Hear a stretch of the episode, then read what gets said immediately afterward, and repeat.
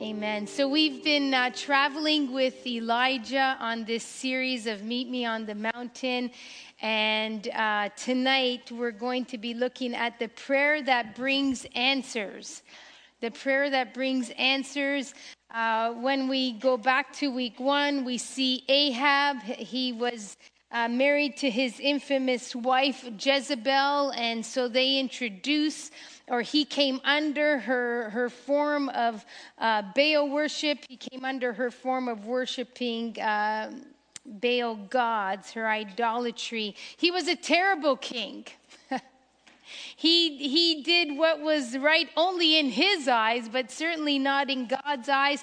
And in uh, 1 Kings 16 uh, 31 and 32, he says that he served Baal and worshiped him, and he, he erected an altar for Baal in the house of Baal and built in Samaria. So this king was certainly not one who was favorable in God's sight, um, and he was one of the most evil ones that had reigned at that time. But Elijah comes and he gives him the message, and he says that it's not going to rain upon the earth until he would speak the word. But where was this Elijah? Where did he come from all of a sudden that he appears with such a message?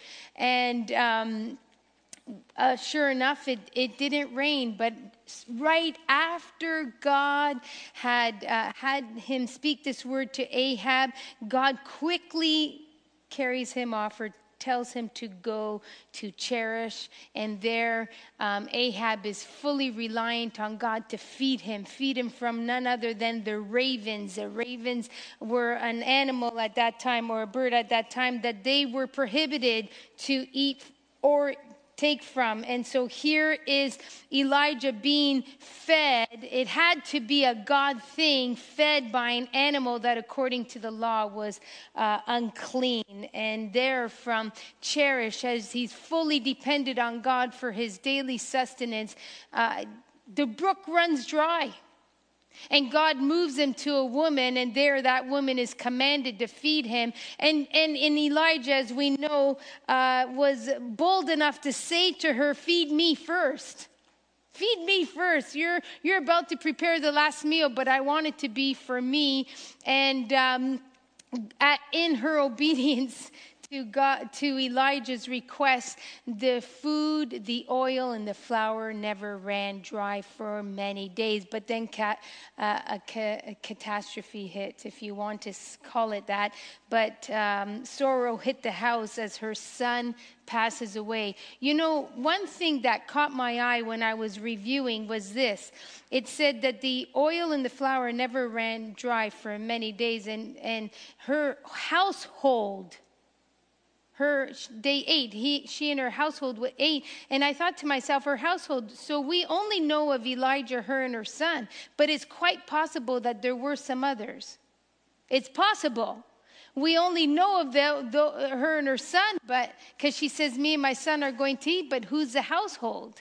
What it, and it struck me and i says lord what were there others? It's possible. Again we only have mention and so we'll leave it there. But Elijah then again depends upon God to demonstrate his power, and he prays for this, this child that has died, and God raises that child from the dead. And so we've tracked with Elijah in this incubator of developing faith. And I just want to want to cast a seed in your thoughts. Has your faith been developing as we're traveling along with Elijah? Has your faith been growing that God can meet your every need, just as He met the needs of Elijah. He met the spiritual needs of Elijah because while he was at Cherith, he was there all alone, just he and God.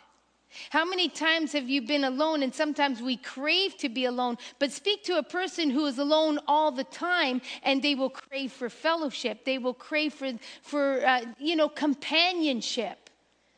And so there were, eh, perhaps they, they may feel too, too vulnerable in, with their thoughts, always being alone.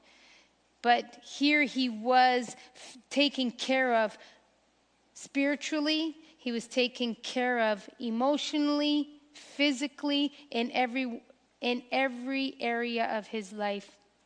the Spirit of God was ministering to him. Have you been tracking with that? Have you tracked with him when he went to the widow's house? And though she had nothing, she gave of her nothing, and it became enough of a supply to sustain her and him throughout the days of the drought? Do you know that even in what seems like nothing to you, when you pour into another life, even a simple hello, even a simple prayer, that it can sustain that person through many days? Of their dryness. And then they faced the doubt. Have you continued to track that even in the area of sickness and death and in that area of ambiguity, God, where were you in this picture? You brought him here just for my son to die. You sustained us. It would have been better had I died if we didn't have a meal than to now eat and lose my son. Have you tracked with Elijah that you can trust God even in those those places when he moves in a way that doesn't seem to make human sense to us. But it's because he wants to demonstrate when you fully rely and trust on me, my power will be sufficient for your every need. And so here we are today. We left off last week with uh, Ahab approaching Elijah and saying to him, you troubler of Israel. You troubler of Israel. And that's where we're going to pick up. We're going to be looking at verses 18 through 46. I won't read them because then I'll lose time that we could use to go. So we will read the verses as we go. Okay? So Ahab sees Elijah in verse 17, and he says it is that you, you troubler of Israel? And Elijah says to him, Now Elijah's about to expose Ahab in the very area that maybe Ahab wasn't expecting. He's calling Elijah a troubler, but Elijah says to him this Have, um, and he answered, Have not troubled Israel, but you have in your father's house, because you have abandoned the commandments of the Lord and followed Baal. I have not troubled Israel, but you have. And this is where we continue. When Ahab sees him, he calls him a troubler, but Elijah, a commoner, says to a king, says to a king, that's pretty bold, says to a king, I'm not the trouble, you are. I'm not the trouble, you are, because what you brought into these people was an, a, a worship of idols. You are the, the, the trouble here. Imagine such boldness. I have not troubled Israel. He didn't spare his words, he went to the root of the problem. Ahab, you're the problem. Ahab, you're the troubler, and this is how you have troubled them. You have introduced them to idol worship. You have gone against the commandments of God, Ahab. You're the trouble. Did not Jesus say in Matthew 10 34, Do not think that I have come to bring peace to the earth. I have come to bring peace. I have not come to bring peace, but a sword.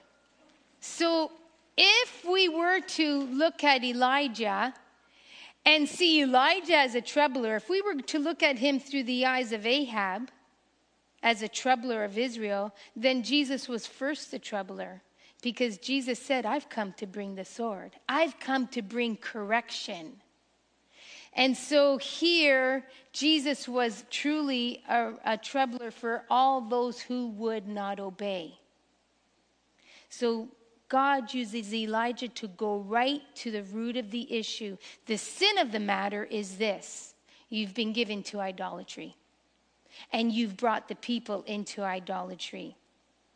So now Elijah could have met up with uh, Ahab, and when he says, "Oh, is that you, you troubler of Israel?" Yeah, yeah, yeah, it's me, it's me. Um, I just wanted to say that you know now that the um, it's been three years that this drought has been going on, and consequently, because of the drought, we've faced a famine. But uh, I'm believing the time is up, and so now I'm I'm going to call upon God to demonstrate His power. But Elijah doesn't do that. Elijah gets to the root of it.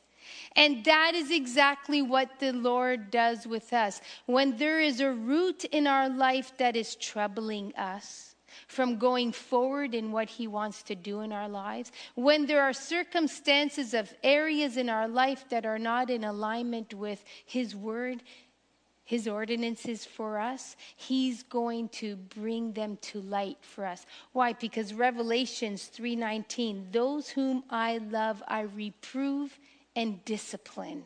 So be zealous and repent. You know, sometimes you might be driving along or you might be going on during your day, and all of a sudden you have this uh, thought about a certain situation, or maybe you have a thought about a family member and you're just annoyed, and then you get yourself all razzled up about that issue, and, and, and the Lord checks you, and you're like, oh, forgive me, Lord.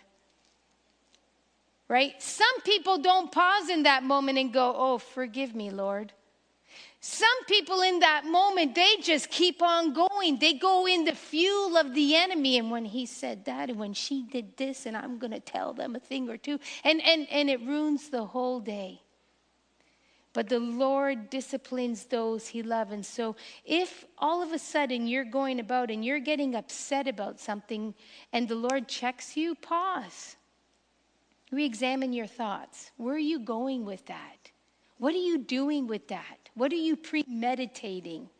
Instead of Elijah uh, saying, Yeah, yeah, yeah, okay, here's, here's what we're going to do, Elijah goes to the root of the matter. So Elijah proposes to Ahab listen, I want you to call all the prophets forward. The prophets of Baal, 450 of them, the prophets of Asherah, 400 of them call them, we're going to have a meeting at the top of Mount Carmel. We're going to have a meeting. And so, what did Ahab do? I could just hear the thoughts of Ahab. Oh, Elijah wants to meet with us. That means the rain's going to come. Because he said it's not going to rain until he speaks so. And if he's going to have a meeting, he must be going to speak to all of us about this rain. And so, of course, Ahab's going to be in agreement. Because what, what king would give in to a commoner? What king would give in to the instruction of a commoner to go and rally the people, call all your prophets? But Ahab sent to all the people of Israel, and he gathered the prophets, verse 20, together at Mount Carmel. So he presumed, perhaps, that the meeting was going to be about the rain, about the announcement of the rain. But you know what? Elijah didn't give an agenda meeting an agenda for the meeting. Uh, Elijah didn't give what was the purpose of the meeting, he just gave the instruction, the order call forth your men. So we're going to see three truths play out tonight. Three truths. So if you want to write it down, go ahead, write it down. If you don't, that's okay. Three truths that follow this address that Elijah is making to the people. And the first one is this the fruit of a divided heart will always be idolatry.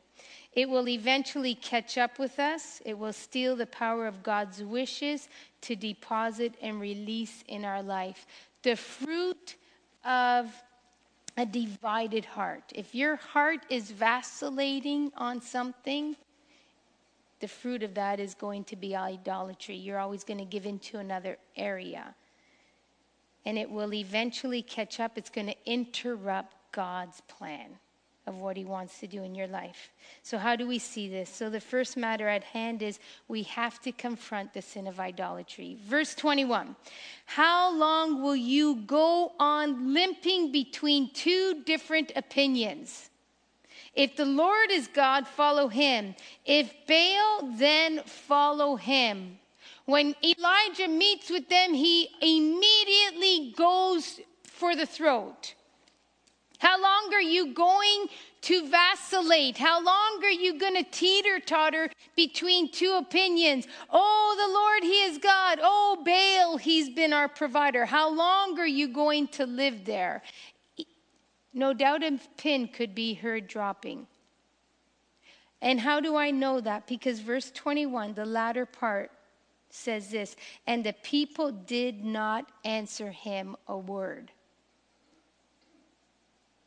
This man approaches them. Consider somebody coming up to you. How long you going to dwell on that. How long you going to be distracted by that? Either believe God's going to take care of it, either are trusting God with it, or you're trusting in yourself. How long are you going to do that? A pin could be heard dropping. Is there an area of your life tonight that perhaps the Lord would be speaking to you about that you haven't yet fully surrendered to Him? Oh, we walk around, oh, I'm walking in obedience to God, but are we walking in obedience to God? Are we walking in obedience to God? Some of us, well, God, if you would, then I will. And that's our measure of obedience. And God's saying, do, I will. You, you do, I will. Not if I do, then you will. You do, and I will. You walk in obedience. How many secret areas of your life? Because come on, we all have secret areas that are not yet fully surrendered. How many? Elijah makes this, the, the declaration if the Lord is Lord, or if Baal is Baal, right to the choker. Which one is it going to be? So why this why did this meeting have to take place on Mount Carmel? What's the big deal of Mount Carmel? Why would why would any of this have to play out in Mount Carmel? It's 1700 and what? 42 feet up? Something like that above the sea level? But here's the thing, the Canaanites believed that it was a special dwelling place of God's, of the gods. Why? Because it was a place where mo- everything flourished the most. The soil was the best there. Why? Because the dew was always being uh, uh, been the source of water. There was also because of the Mediterranean Sea. There was also the backflow of, of the mist that was in the air. So uh, the the the foliage there, everything grew better on Mount Carmel. So the soil was rich in its nutrients, and everything produced, all crops produced abundantly there.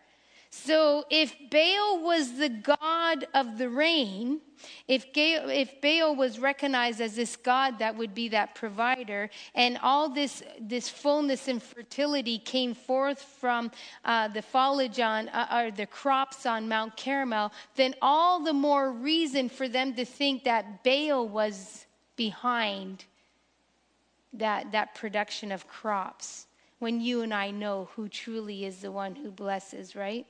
So a meeting on Mount Carmel could only mean to them or could only translate to them rain's on its way. Rain is on its way.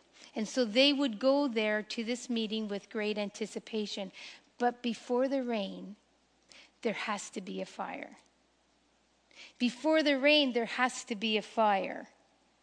God had a masterful plan in store, and he was about to unfold and demonstrate who he was. In order for Baal to be dismantled, God was going to demonstrate to the people that he alone was God. That he alone was God. So that brings us to our second truth. Seeking God to reveal his will and power to us is a priority in our walk. We have to seek God so that we could to reveal his will and power to us. Oh, let me read that all over again. Seeking God to reveal His will and power to us is a priority in our walk. Seeing the results is amazing. Seeing the results is amazing because we're going to see the results. We have to seek God to know His will and to reveal His will, but it's a priority. You don't just do it as a one off, you do it as a regular thing. Lord, what is your will? Lord, what is your, your desire concerning this matter? Lord, how should I address this situation? Verse 22 to 24 Then Elijah said to the people, I, even I, am left a prophet of the Lord, but Baal's prophets are 450 men. Let two bulls be given to us, and let them choose one bull for themselves and cut it into pieces and lay it on the wood but put no fire to it, and I will prepare the other bull and lay it on the wood and put no fire to it. And you call upon the name of your God, and I'll call upon the name of the Lord, and the God who answers by fire, he is God. And all the people answered, it's well spoken. And in other words, I like that idea, Elijah. Good, good, good, good plan, Elijah. Everyone is for Elijah's proposition. Why? Because they have complete faith in their Baal. They have complete faith. After all, they're on his territory, Mount Carmel. This is where everything is perfect and, and all the abundance of the mist and, and so forth. Number two, they were they outnumbered him. There was 450 of them. If the if if it was only the prophets of Baal that were there. If it was also the prophets of Asherah, then it could have been 850 to uh, well i believe that they were both there. They it was they outnumbered elijah so they were on their god's territory and there was more of them and there was only one of Elijah. And so, what did they do? The prophets entered the contest. They were in this with great enthusiasm. They had the confidence that they were going to win because they outnumbered Elijah and because they believed that their God, Baal, would come through. And so, what, they spent night and day chanting and calling upon their God and doing their dances. And what happened? What happened as they call upon their God and did their dances. It says in, in uh, verses uh, 26 And they took the bowl that was given to them, and they prepared it and called upon the name of Baal from morning until noon, saying, O Baal, answer us. But there was no voice, and no one answered. And they limped around the altar that they had made.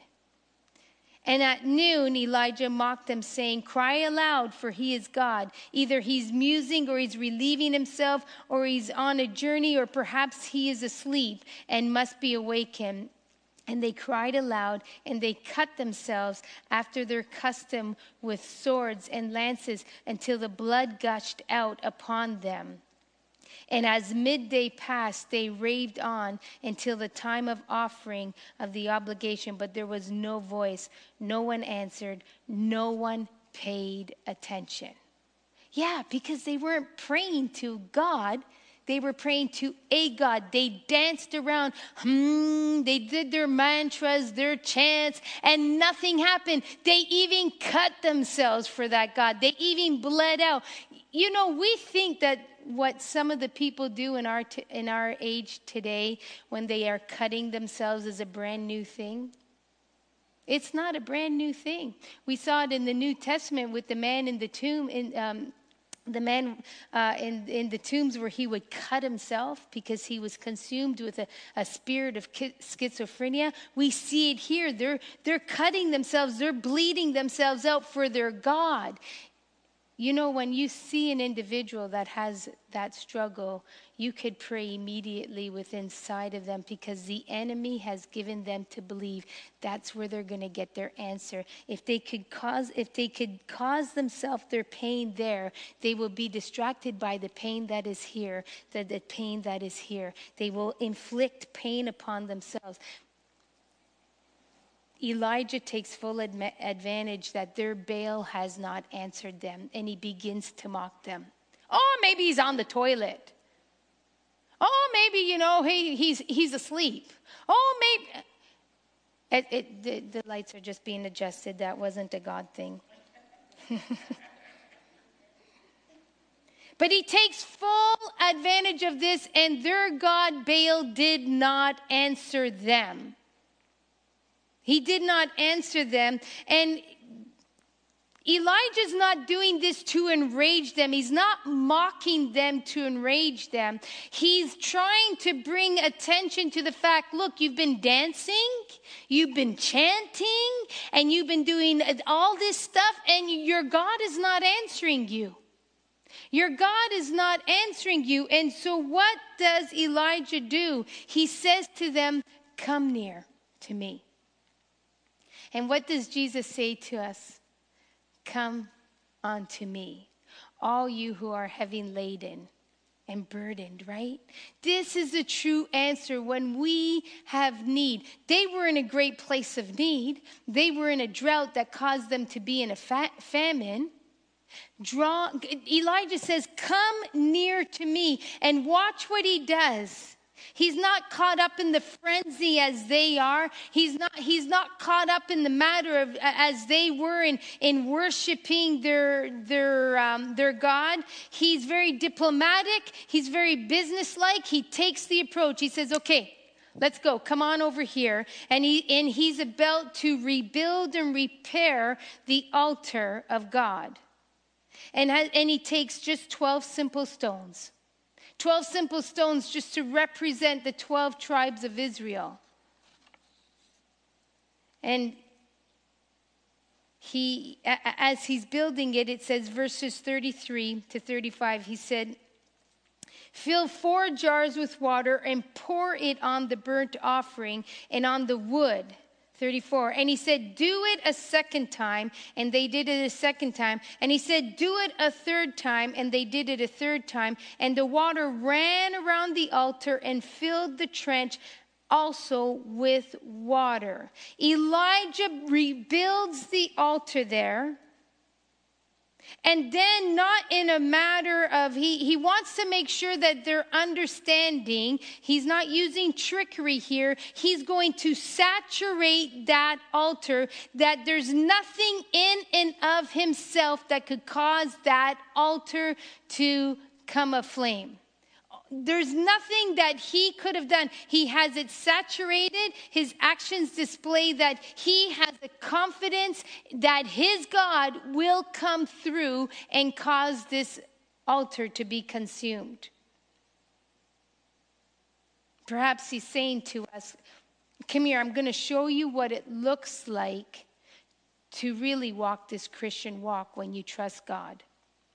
When you're in over your head, you can trust God. When it looks like there's nothing else that can be done, when the doctors can do nothing else, you can trust God. When, the, when it looks like God's just not going to break through in his answer, when, when revival seems so far off and the fire of God just doesn't seem to be coming to the local assembly, then you could trust Elijah saying, Look, when there's water on the altar and it's totally soaked, I want to show you what it looks like when you fully trust and rely upon God.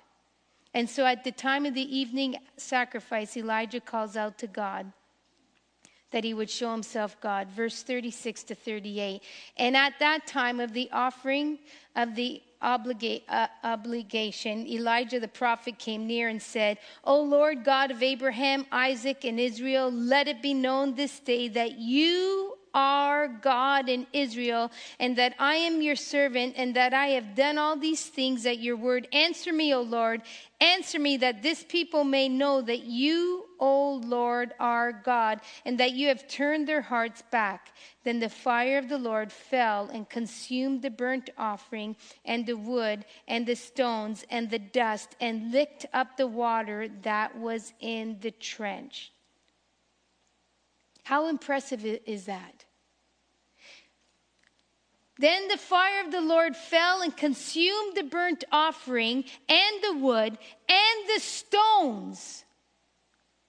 And the stones. Have you ever seen stones without a machine that could crush it into gravel? Have you ever seen stones turn to ash? What a marvelous work of God. All that Elijah did was answer me, O Lord, answer me that this people may know that, O Lord, you are God.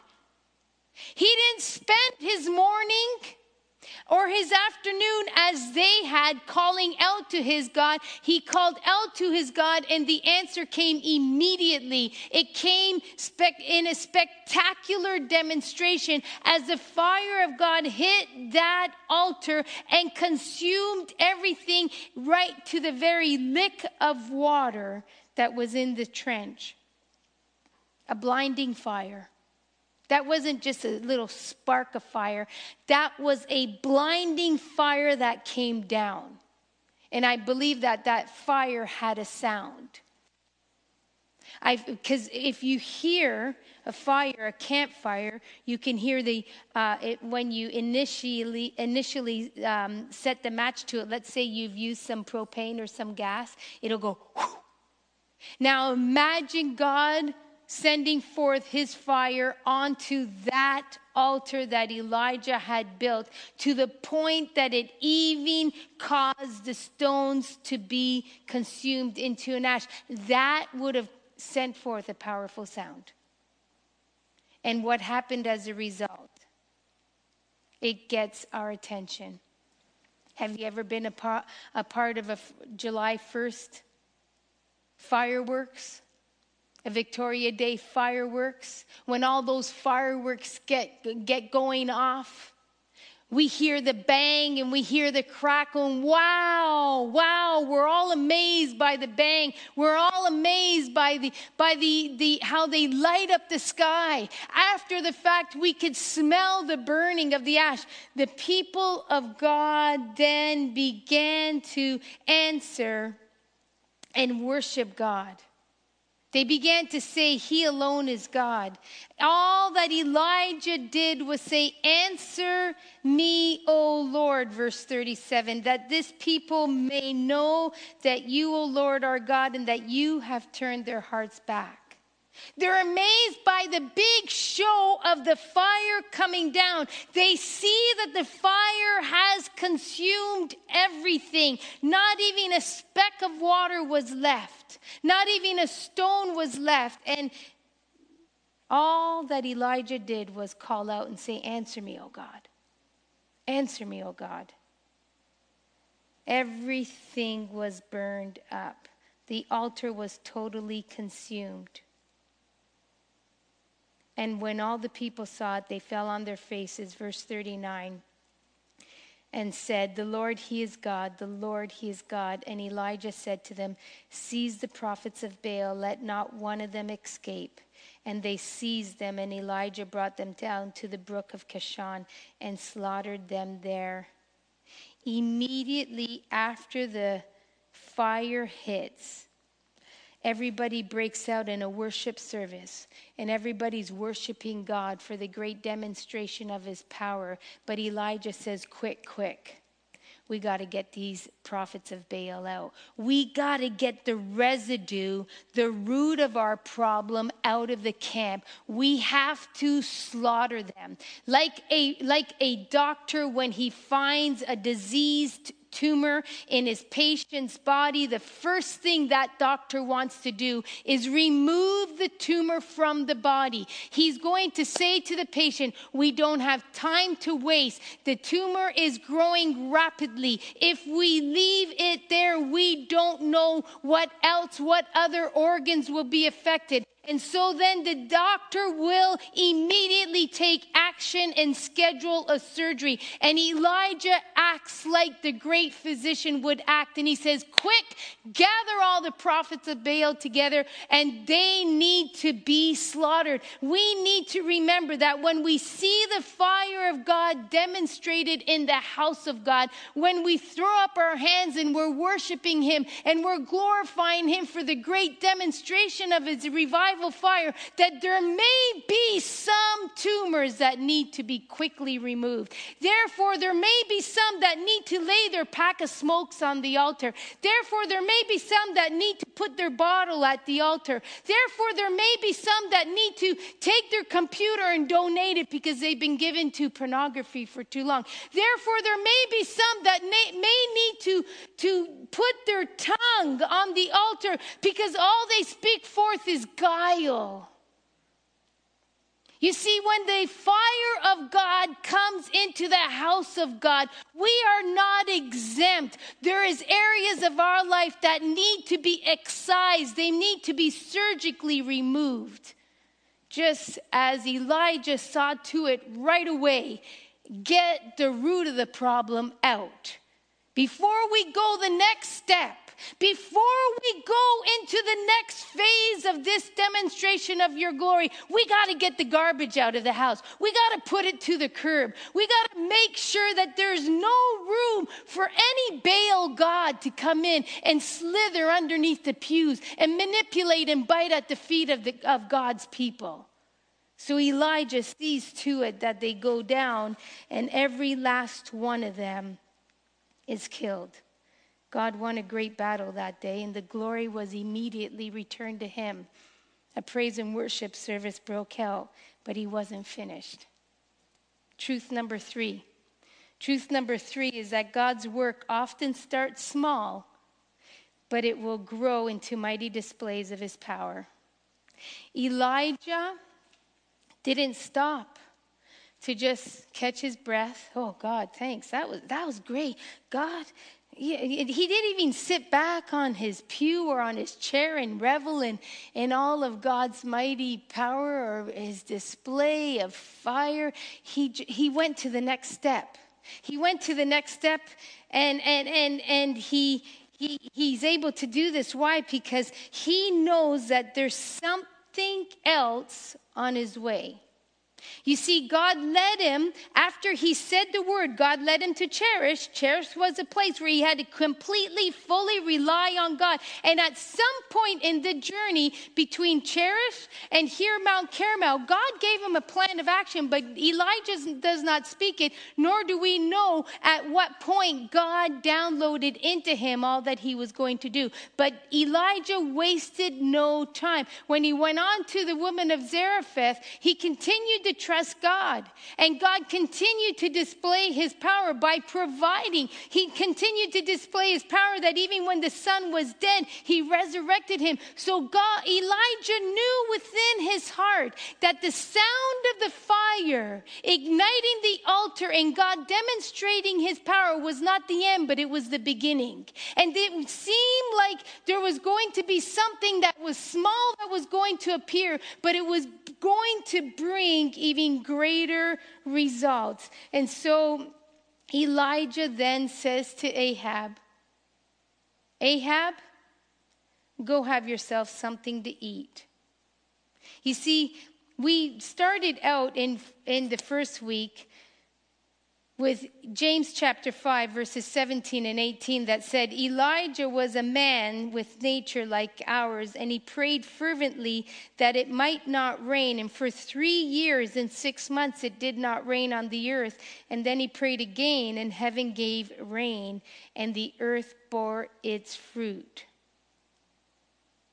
You see, sometimes in our life, what we tend to do is after we have that fire moment with God, after we have that glorious service where we see the fire of God demonstrated, we tend to just go home and, and take matters in our hands and, okay, God, you, I got this, God, I got this. And, and you know, I'll, I'll come to you. If there's something big, I'm going to come to you, God, but I, I got this. We feel empowered by that. But Elijah did not stop that. He went with the verse of um, Psalm 37 commit your way to the Lord.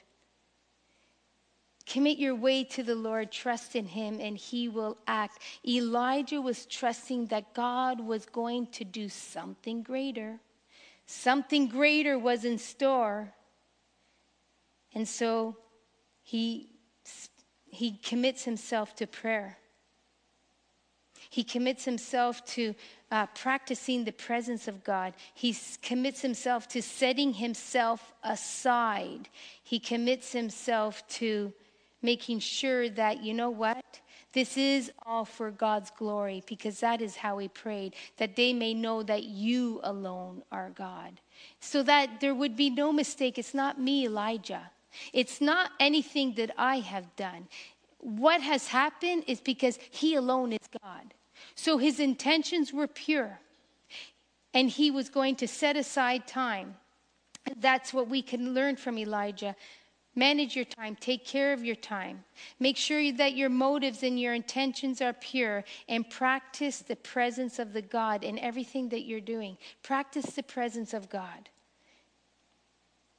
The best way for Elijah to continue to see victory in this was to trust God. And he says, Ahab, go up, eat and drink, verse 41. For there is a sound for there is a sound of rushing rain. For there is a sound of rushing rain. He heard the sound of fire, I'm sure of it. Because for the fire to consume the way that it did, there had to be a sound. But he heard greater beyond that sound. Ahab, go and eat. I don't have time to eat with you, Ahab. Another instruction Ahab, call the prophets. Now, Ahab, go and eat. But you see, Elijah wasn't interested in going and eating himself. Elijah was interested, I don't have time to eat. I need to get into the prayer of the matter. I need to take this matter before the Lord. And so, in his confidence, he knows that he heard. He knows that he heard that there was a sound of the abundance, as some translations will say, the sound of the abundance of rain. ESV says the rushing of rain, but the abundance of rain. And that's all that Elijah needed to know within his spirit. And so he goes to the place and he commits himself to prayer, and there is a servant there with him. And I love it when the Bible does not say the other person's name because then it allows us to know that we could be in that place. We could be in the place that will come alongside of a leader and pray along with them until the answer comes. And so the servant that is there with them, with Elijah, knows that Elijah has heard the sound, but the servant hasn't heard the sound. And the servant is commissioned, go and see. And the servant goes and sees. No, there's no rain. No, go and see again. And, and go and see again. And go and see again. And six times this servant goes to see. This servant is as committed to what Elijah is believing for God as Elijah is committed to praying for it. And so the servant goes, even the seventh time he comes back and he says, There is what appears to be the size of a small hand. And that's all Elijah needed to hear. The servant didn't say, I felt a sprinkle of rain. The servant didn't see, I say, I saw in the distance what looked like rain. The servant said, Behold, a little cloud, verse 44, like a man's hand, is rising from the sea. And immediately the servant is told, Go tell Ahab to gird up his chariot. Gird up your chariot, Ahab. Hitch it up, head back to the palace, because soon this valley is going to be flooded and you're not going to be able to pass through it. Get it ready, Ahab. There's a flood coming. You're not going to be able to pass through. So, Ahab, get your chariot ready. But funny thing is, Elijah takes his tunic and he he girds up his tunic and he begins to run. And we see him outrun the chariot before Ahab could even get his chariot down the mountain. Elijah was already off and running. Already off and running.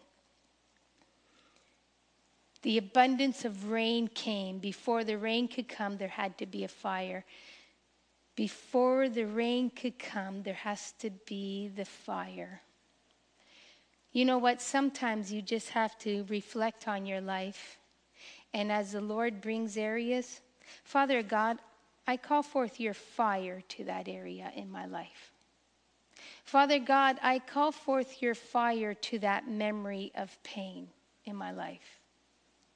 Sometimes we just have to surrender to the fire of God in our own life before we're going to see the reign of God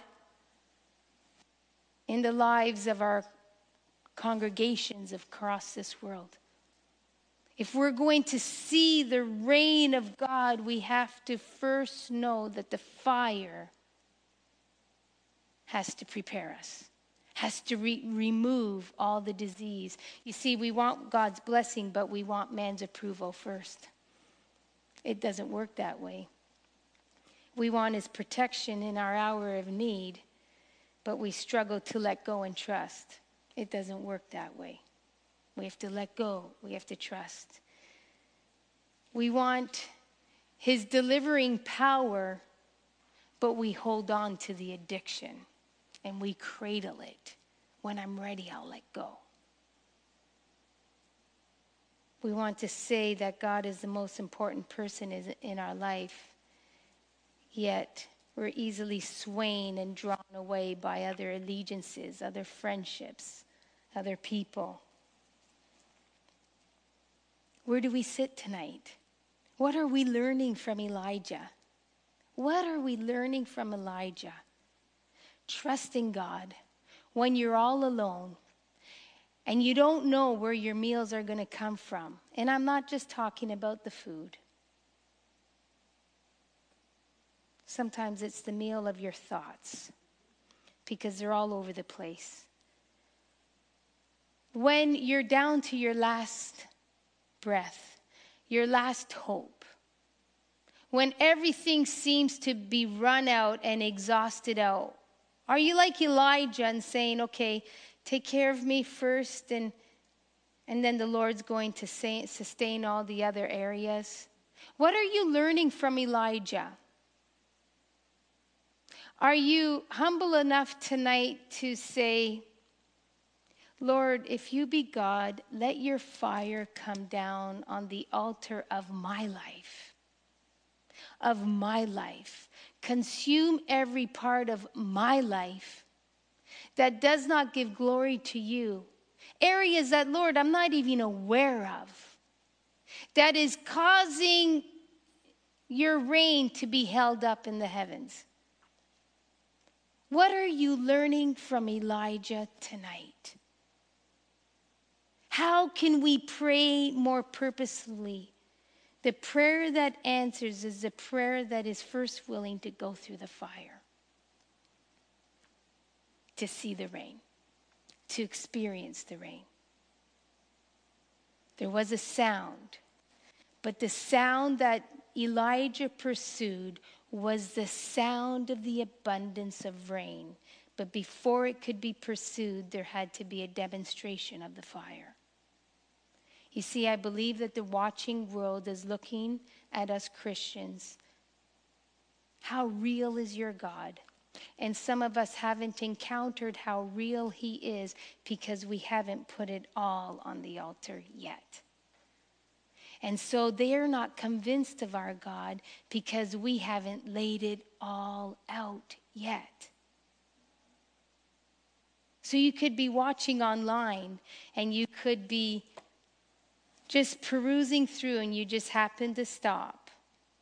And maybe you need to surrender those addictions, those habits, those areas of your life where you have held the control rather than God holding the control. Or perhaps you're in house and the Lord has been speaking to you about something, and it's only a confirmation that we look at Elijah and the fire tonight because that's all you needed to know that that area that God's been touching on, that area that God's been nudging you about, is the area that He wants you to lay out on His altar. The rain came, the rain will come. We will see the abundance of rain. We will, as Elijah, outrun the chariots. But let's first go through the fire. Father God, we thank you. We thank you for the demonstration that you show us through your word. That when you needed to prove to the prophets of Baal that you alone are God. It was nothing to you. It was a light mad- matter in your hands. That altar was nothing for you. Saturated in water, it was nothing for you. And Lord, how many of us tonight have have areas of our life that have been saturated with tears.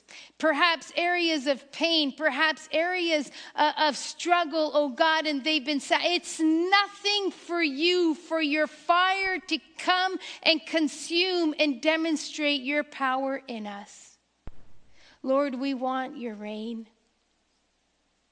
We want to experience that revival, that the world will know that you alone are Lord, that the world will come to you. They will come to the knowledge of who you are because they have seen, because they have seen the manifestation of your fire and they have watched the flow of your rain. God be glorified tonight. In Jesus' mighty name. We surrender everything to you. Every area of idolatry in our life, every area that had more authority than your voice, every area of addiction, every area of self sabotaging, every area in the mighty name of Jesus. We surrender it to you. And we ask fire of God come down and consume it by your mighty power.